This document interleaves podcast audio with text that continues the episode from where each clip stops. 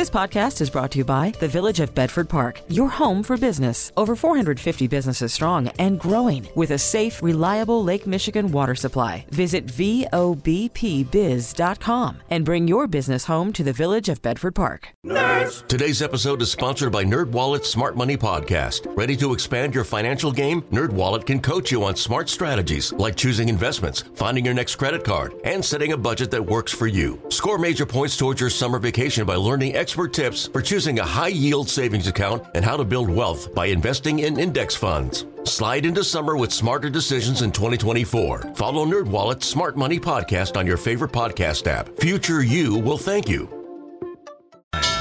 Now, the WBBM Noon Business Hour. It's 12:03 on Thursday afternoon, February 1st. Good afternoon. Thanks for joining us. I'm Rob Hart. Chicago Theater Week gets underway next week. We'll cover that in our next segment. But right now, hiring slows as layoffs soar, and last month uh, could signal the potential challenges for the labor market. Joining us with the details ahead of tomorrow's big government jobs report is Gus Faucher, chief economist with PNC Financial Services in Pittsburgh. Gus, thank you for joining us today. Now, the applications for first time unemployment benefits are ticking up, and it reached a three month high today. But uh, just to put this in perspective, Gus, we're still at a historically low level when it comes to unemployment in this country.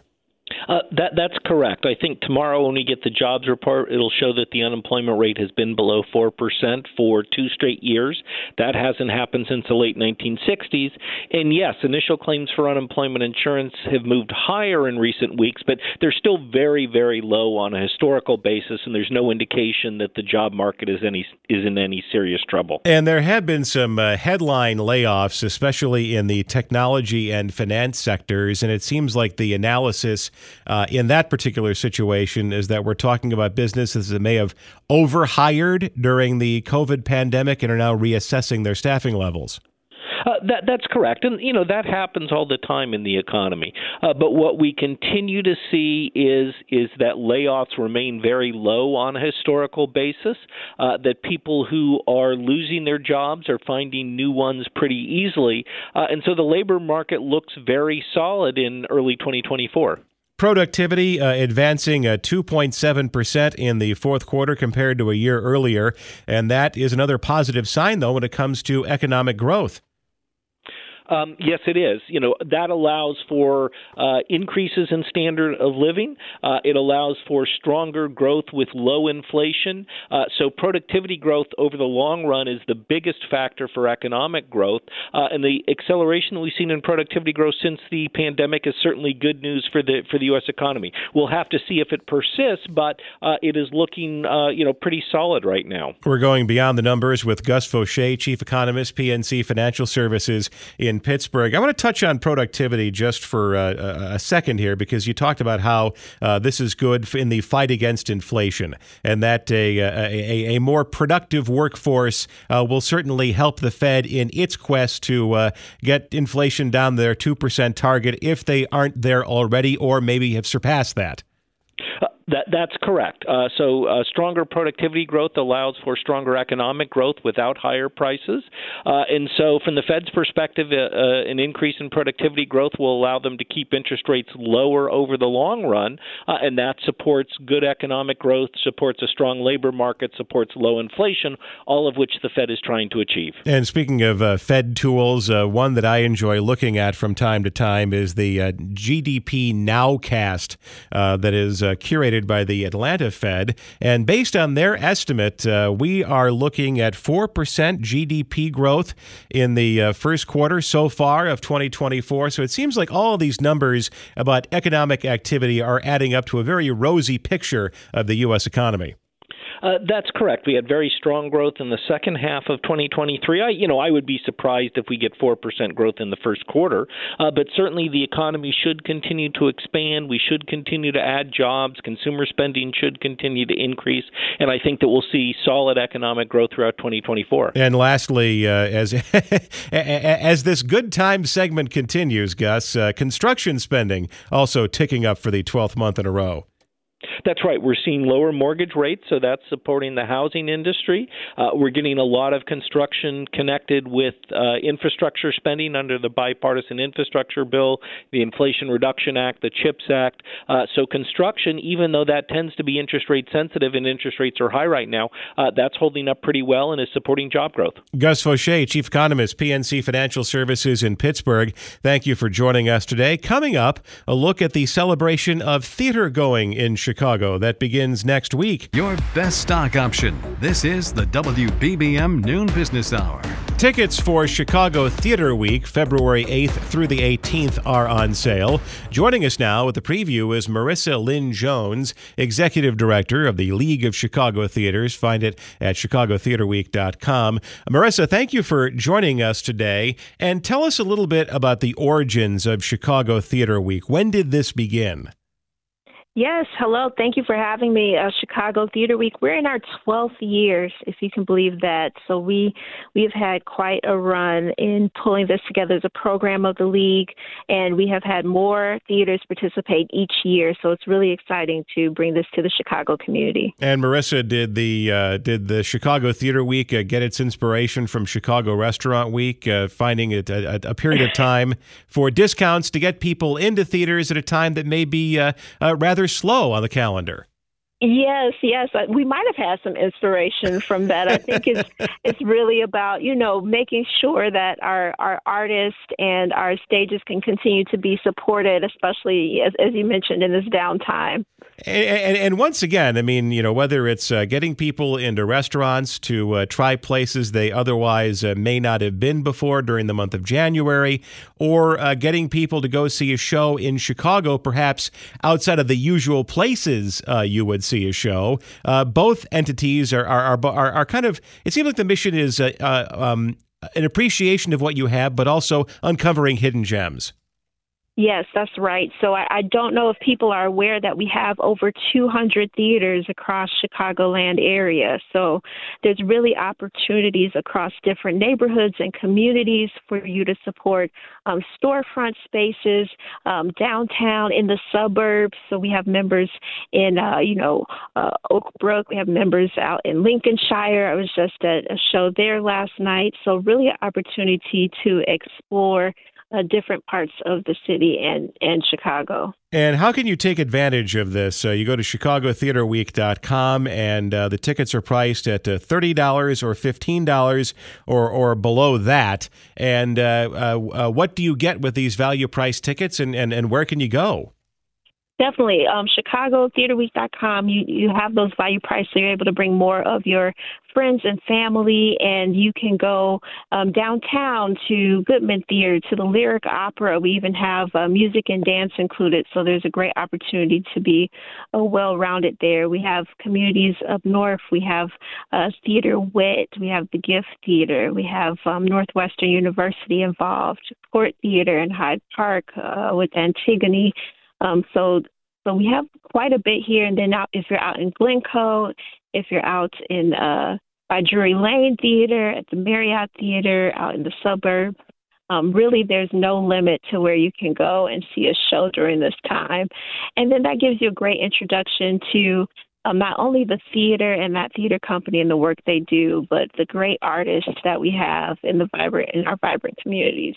We're talking to Marissa Lynn Jones, Executive Director of the League of Chicago Theaters, about Chicago Theater Week. How is the entire Chicago theater uh, space? How is it doing? How is it recovering from the depths of the COVID 19 pandemic? Because you go back a little under uh, uh, four years ago around this time, and uh, theaters had to shut down for a couple of months, and then some tried to uh, uh, to restart with uh, limited capacity and all sorts of uh, uh, mitigation measures in place, and there were shutdowns, and and it seems like the uh, the, the the future of Chicago theater and a lot of those smaller spaces uh, was in doubt. How are we doing today?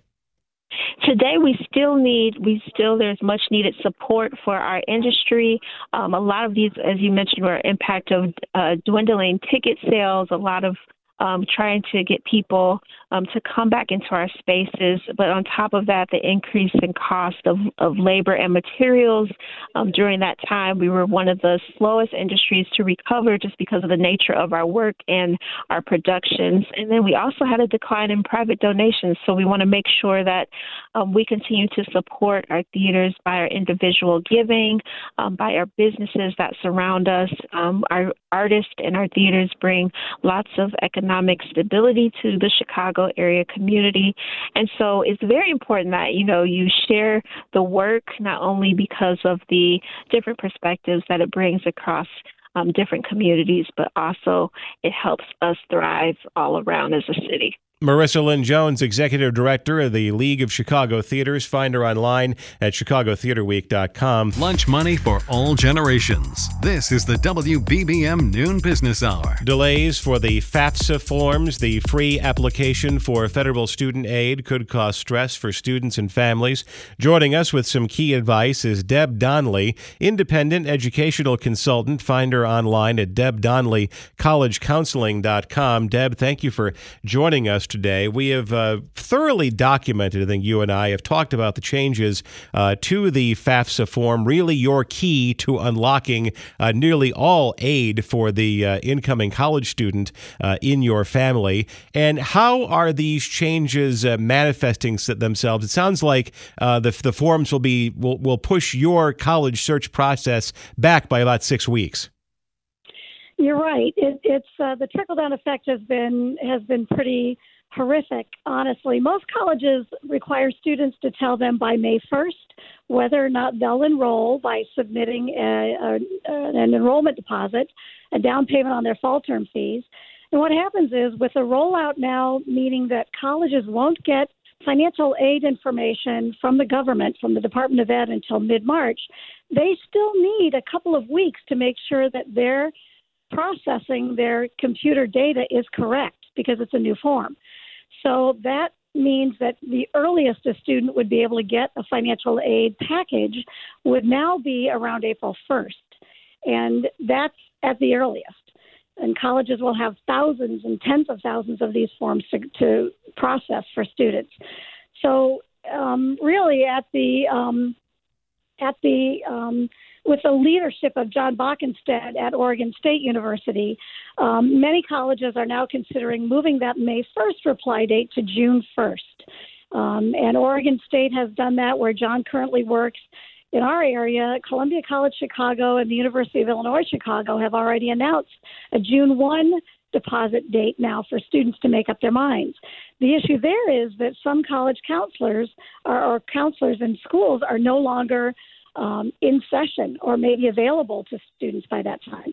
Um, so there are trickle down effects that that mean that students have really less time to consider other offers and even ask for additional aid if they feel like it hasn't been accommodated correctly. Now, it's been uh, over 25 years since uh, the, the, the, my, my college admissions experience, but uh, we're are we at the point right now where families are getting those acceptance letters in the mail and you're and you're and you're really starting to decide uh, uh, uh, which one is the best fit for you?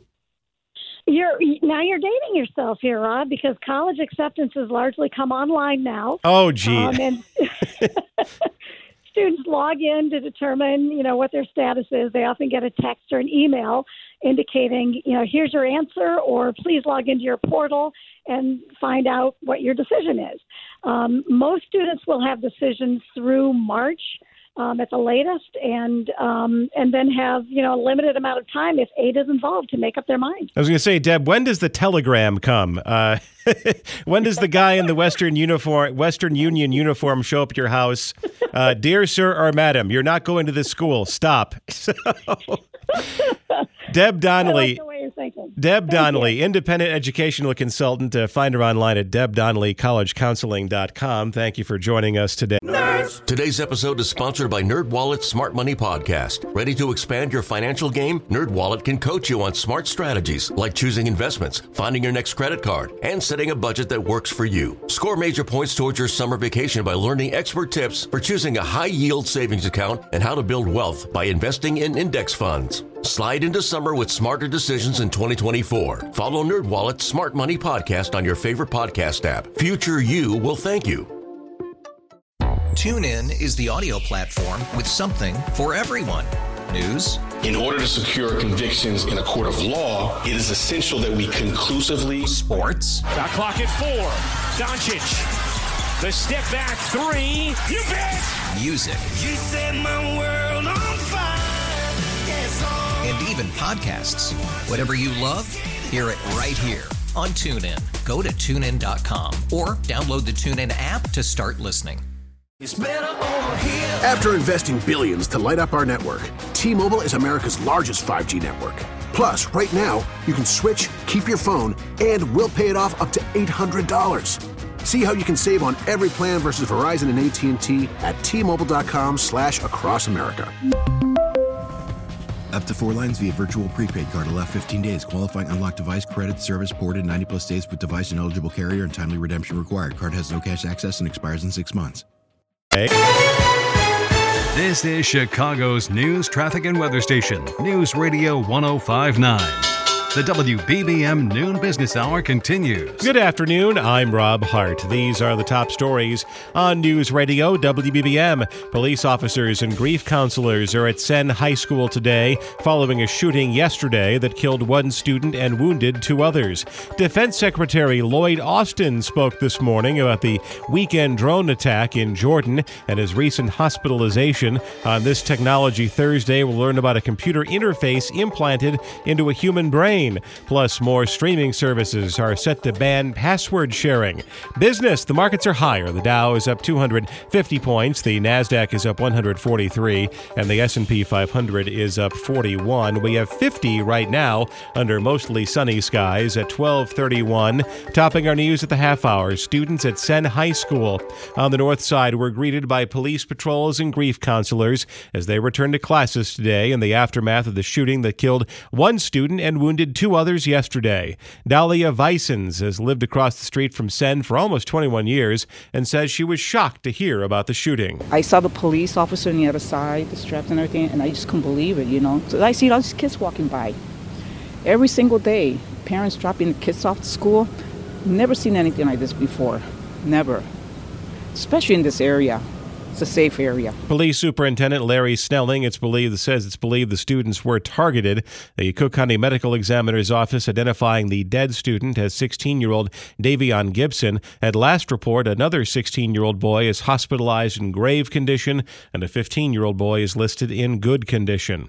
U.S. Secretary of Defense Lloyd Austin delivered remarks to the Pentagon press corps during a briefing this morning. He addressed his recent prostate cancer diagnosis and hospitalization that was kept secret for days. I've apologized directly to President Biden, and I've told him that I'm deeply sorry for not letting him know immediately that I received a heavy diagnosis and was getting treatment. And he has responded with the grace and warm heart that anyone who knows President Biden would expect and I'm grateful for his full confidence in me. Austin also spoke about the drone strike in Jordan that killed three American service members and wounded others, vowing retaliation.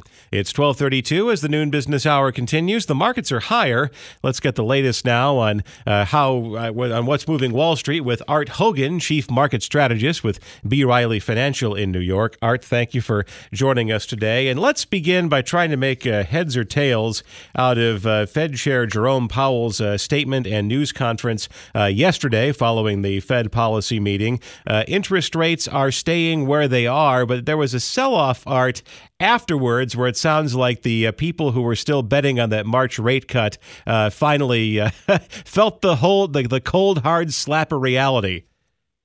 Yeah, I, I would say that's likely true. I think that uh, what Chair Powell really was trying to do was sound a little more down the middle of the fairway than perhaps he sounded in the December meeting. I think the takeaway from his December press conference seemed to be overtly dovish, and, and we really started racing into anticipation of you know five or six rate cuts in the in 2024. The first being in March, and uh, and and plenty after that. And I think he was trying to walk us back into a a more medium range where you know the Fed has penciled in about three rate cuts, and they may not get to them until May or June. And uh, I think the market's there now. All that said, if you look at the um, the Fed funds futures markets right now, there's still a 40% chance that they can cut in March. And I think the reason for that is there's a lot of data that happens between now and then. We've got about seven weeks of data. We'll certainly see two different CPIs and PPIs and jobs reports. Another job report tomorrow, which will be important. So, if the, in fact this is a data dependent Fed and we continue to see the the path of inflation working its way lower, um, agnostic to the economic growth that we're clearly experiencing. I think the Fed may well have a better, you know, more of a coin toss in, in March than uh, Jay Powell made it sound like yesterday. Is it possible, though, that uh, Powell is going to back himself into a political corner because he has said he's been very consistent that all decisions on interest rates, up or down, uh, will be determined by the data and, uh, and and whether they've really, you know, vanquished inflation once and for all. But if they start to cut later this year, someone or many people will say that uh, this was being done at the behest of the White House to uh, goose the economy going into an election year. And does that weigh on his mind? Well, I will tell you this: while that has never been said out loud by any chairman of the Fed, um, until you go back to the '70s, we had Arthur Burns, who clearly uh, bent to the knee of uh, Richard Nixon. But I, I would say in, in modern times, uh, Fed chairs and, and FOMCs have tried to avoid the uh, the look of being driven by politics. So what that means is during this calendar year, during a presidential election year, anything the Fed is going to do, they likely get done by Labor Day and then resume normal business activities after the election. So leaving the December meeting open. So I think you're right. I certainly think the Fed starts cutting rates long before Labor Day. They likely start in, in May or June, and they likely give us at least three and maybe four for the total year. Rob, but I think it's more important though is why are they doing this? And I think they're doing this because at that juncture they will feel like they're too restrictive versus feeling like they need to jumpstart the economy or stimulate the economy. I think if uh, the wheels start coming off the economy and they have to stimulate, that's the wrong kind of cuts. I think the right kind of cuts will be a Fed realizing they're getting pretty darn close to their target. Now, uh, the, the, the a pretty nice uh, little rally going on uh, today. It seems like uh, they've made up their losses from yesterday. Uh, is this simply a case of uh, traders digesting and they've had a day to kind of sleep on what the Fed had to say? is this simply the law of gravity in a bull market, or is this in response to the 10 year yield taking a little bit of a tumble? Uh, all of the above. I would certainly say, first and foremost, we always have the wrong move after the Fed meeting and the press conference, and, and uh, in a short period of time that you get between the press conference and the closing bell. We typically overreact the wrong way. We typically retrace some or all of that move the next day. So this is a very typical post-Fed reaction kind of two day period, and we're back almost to even um, after after yesterday. I think that also, uh, you know, contemplating what drives stocks and lower interest rates certainly would be doing that. We had gotten up to uh, north of 4.1 percent on yield on the year. We're below four percent now, so that that's a headwind that's turned into a tailwind, especially for small caps, which have uh, enjoyed a nice couple of day rally here in the Russell 2000. Like to see that continue and have this market broaden out. Art Hogan, Chief Market Strategist, B. Riley Financial in New York. Thank you for joining us today. Coming up next in Technology Thursday, a look at a device intended to enable direct communication between the human brain and technology. Cash, credit, debit, and totally free. The WBBM Noon Business Hour continues. It's Technology Thursday on the Noon Business Hour. Elon Musk's Neuralink has achieved a key milestone, implanting a brain computer interface in a human. Joining us with the latest details is Matt Wren, founder and chief technology officer of VRAR in Chicago. Matt, thank you for joining us today. Neuralink got the green light uh, from the federal government, from the Food and Drug Administration, uh, to uh, uh conduct human clinical trials uh, last year in May of 2023. And uh, a, a, Neuralink implant has been put inside a human subject. And, and what is the promise of Neuralink? What can it do, and how can it be revolutionary if everything works as intended? Thanks for having me back, Rob. Um, I mean, the ultimate goal of this is to be able to read signal. Well, there's a lot of ultimate goals, but for the immediate step, it's to be able to read signals from the brain.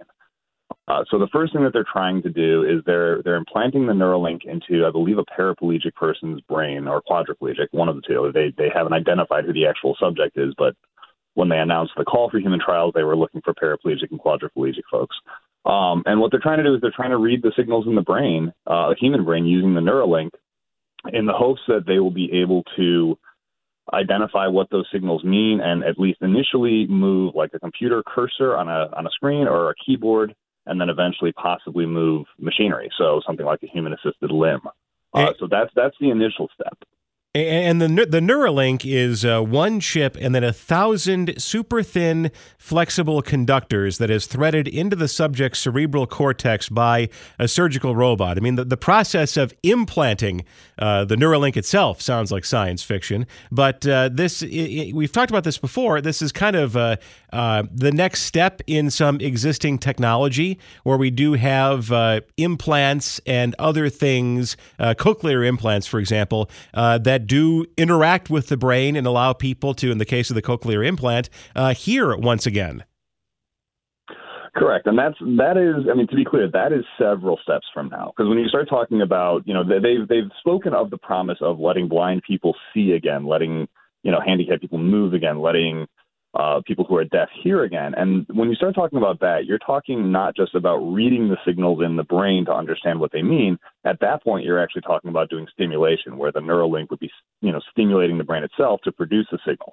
That is way, way, way future as far as according to all the studies that I've read. That that's far off. For right now, it's still very early. This is the first time they put it in a human subject, and they're still just reading the signals. But yes, ultimately, that is, you know, that is that would be the goal I mean, uh, Elon Musk had mentioned at one point actually being able to interface a human brain with AI. Again, I think that is way, way future. But for now, they're just they're reading the signals, and then yeah, once they get through and good enough at that, I guess the next step would be to be able to actually use it to stimulate the brain to essentially return vision or return hearing. And it sounds like right now the challenge for Neuralink is just to make sure it stays inside the subject and interacts with the subject in a way as to not uh, cause even more problems.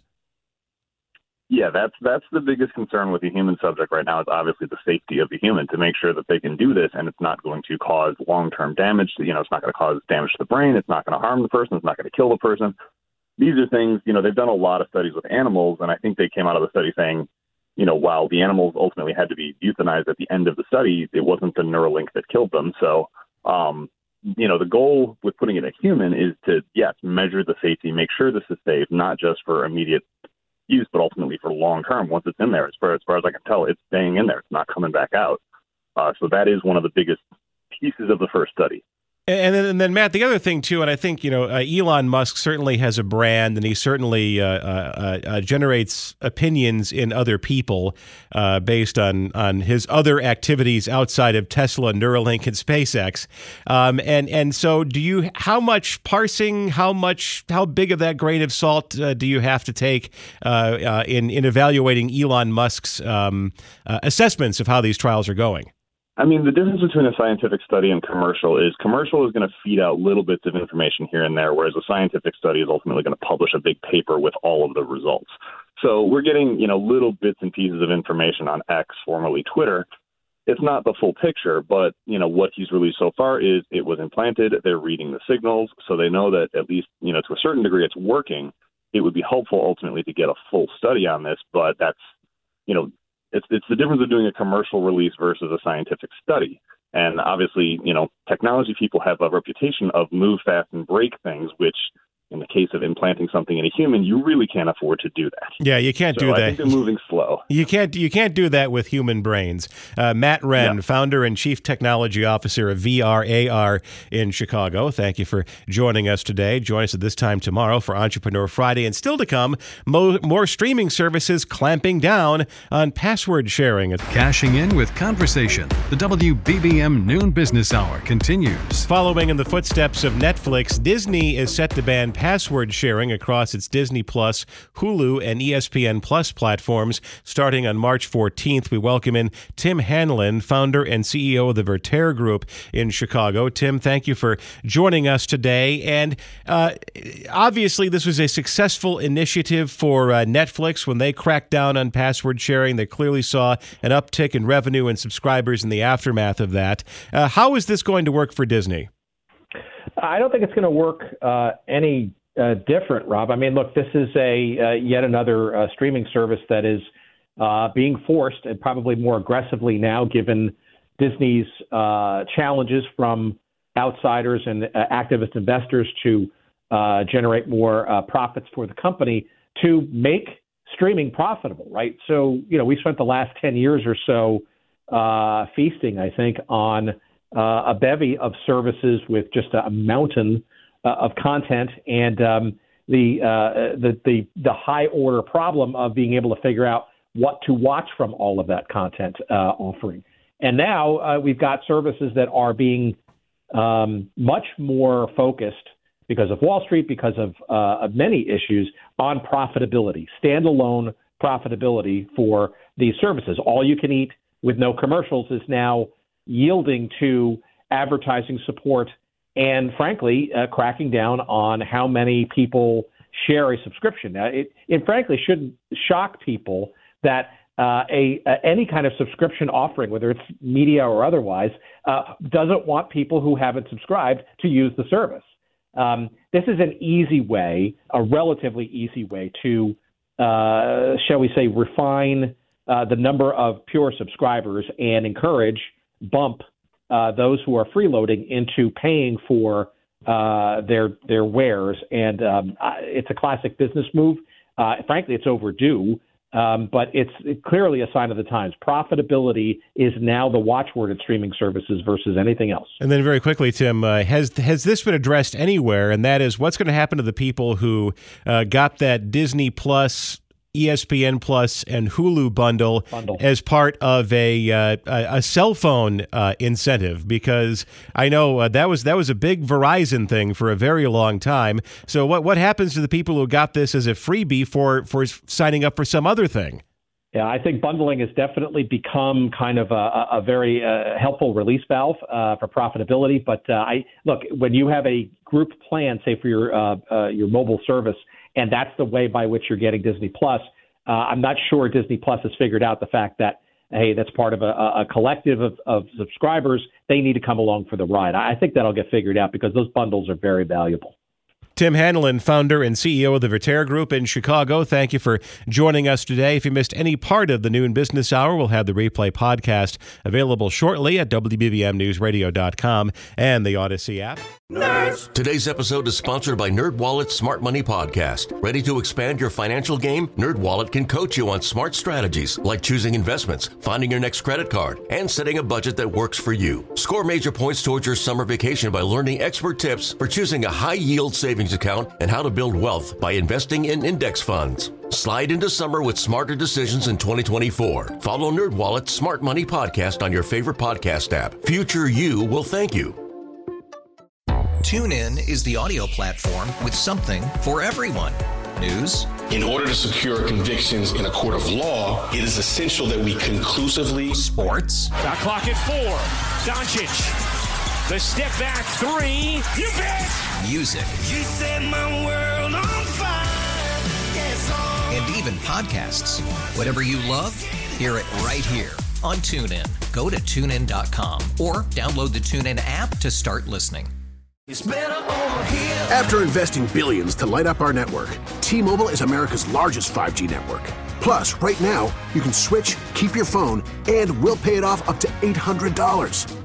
See how you can save on every plan versus Verizon and AT&T at tmobile.com slash across America.